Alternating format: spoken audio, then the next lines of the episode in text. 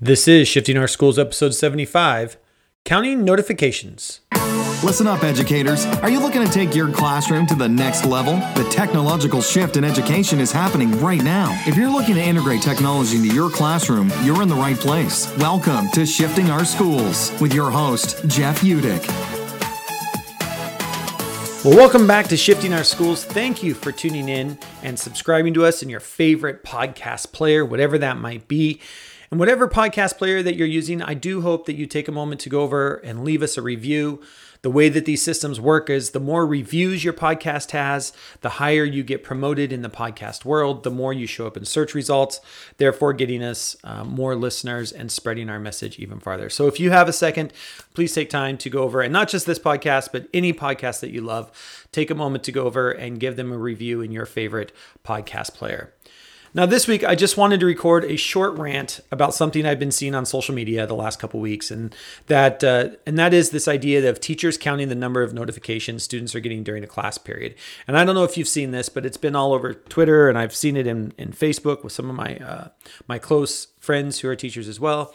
But the idea is, is you take a class period and you just count the notifications kids are getting on their phones, and you can count them in different ways. Some teachers are just tallying every uh, notification. Uh, other teachers are breaking it down by how many of those notifications were in Snapchat, how many of those notifications were text messages, how many of those notifications was the weather app. I don't know. You can break them down however you want. Now, here's what I love. I love, I mean, love the idea of taking time out of class to have students tally how many notifications they are getting during a classroom. But my big wonderment is are teachers taking part in this as well? Are teachers taking out their cell phone and, and including themselves in this conversation? Because let's get this straight this is not a generational thing, this is not a student thing. Getting notifications is I have a cell phone thing. If you have a cell phone, you probably have notification overload as well. And who's taken time to actually stop and reflect with students on this? I love this idea. I love the idea of asking kids to go in and say, Are those apps you really need to get notifications from? Have you checked your notifications on your apps lately? And having a great conversation about the distractions, the digital distractions in all of our lives that are constantly going on. I was recently at a school walking down a hallway and in this room that I looked into, there's a on the board, there's a sign that has like a cell phone with like a red, you know, cross out, so no cell phones in the classroom. While the teacher is text messaging. What kind of signal are we sending kids when we say you can't have a cell phone, but while you're doing work, I'm going to sneak a peek at my text messages or whatever they were doing on their cell phone? And to me, that's what this is about. This is not a generational thing. This is a society thing. Now, what I'm really wondering and what has me fuming is how is that data being used? Are we using this data to help students reflect on their notifications? Are we using this in math class?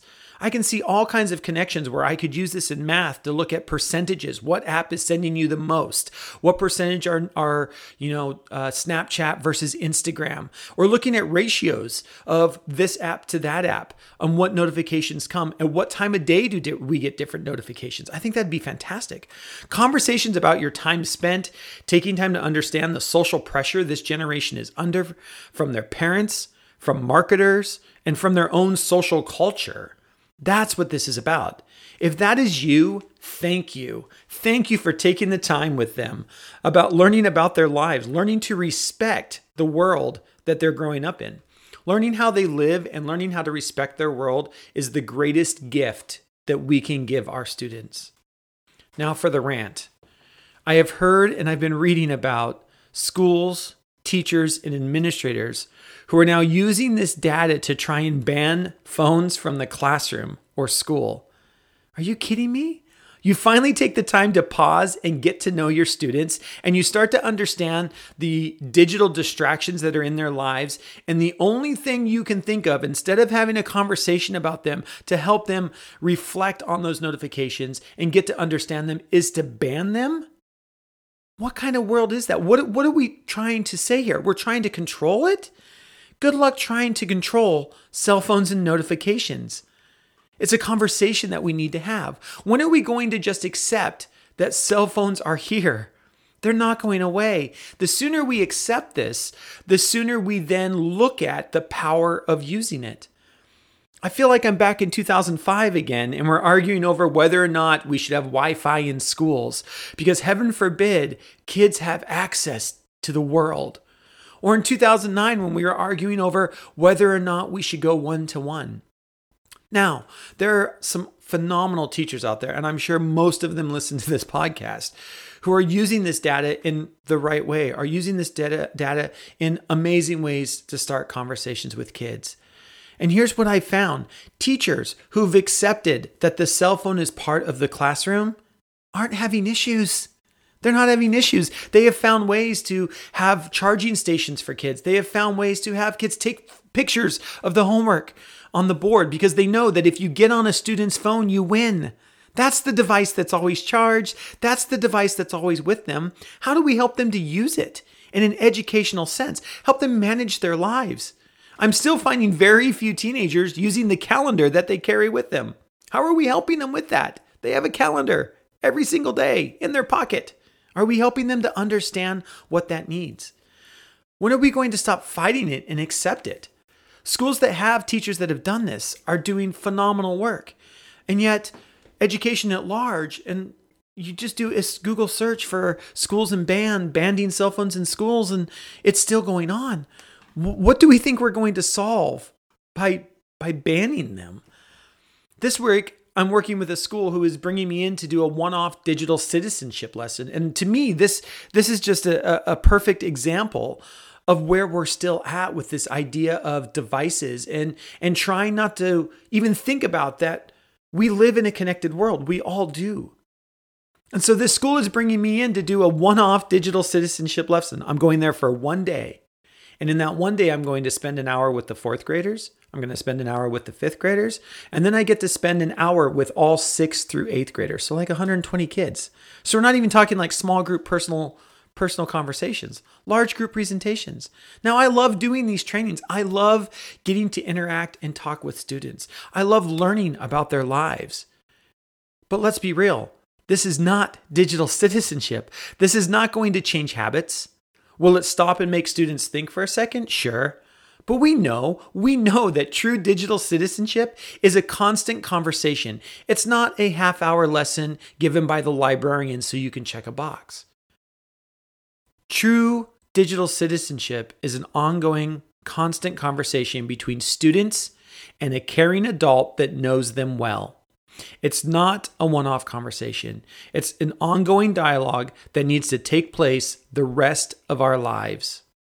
We all need to be thinking about digital citizenship, media literacy, about this connected world that we're living in every single day. That's why I want to count notifications. Use it to start the conversations that we need to be having in our schools. We need to be having them all the time, every day, with every student. So that's what I'm thinking is a great reason to count notifications. I'd love to hear what you think.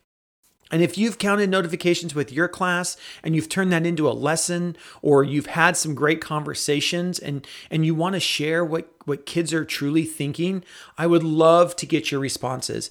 If you would love to leave a Flipgrid response, I would really appreciate it. You can access that by going to sospodcast.org and at the top you just click on the comments button. There that'll take you to our Flipgrid where you can leave a comment for us. And know that I, I take those comments and I love to put those into my next podcast. That is how we, as the educational community, continue to share and talk about the amazing stuff that we're doing every day. So, if you're one of those teachers, or maybe you're a tech coach and you had a teacher that counted notifications, how did you use that data? What was the conversation that came out of it? Or maybe there was just a reflection with students. If you've got stories like that, I'd sure love to hear them so that we can spread those even farther. Let's let, let's count notifications, but let's use them in a way that is going to help us stay in touch and respect the lives of our students today. Thanks for listening, and until next week, we'll see you on the network. Thanks so much for listening to this episode of Shifting Our Schools with your host, Jeff Utecht. For more great content and to stay up to date, visit sospodcast.org, facebook.com slash Jeff Utecht, and on Twitter at JUtecht. If you enjoyed today's episode, please leave a review and subscribe, and we'll catch you next time on Shifting Our Schools.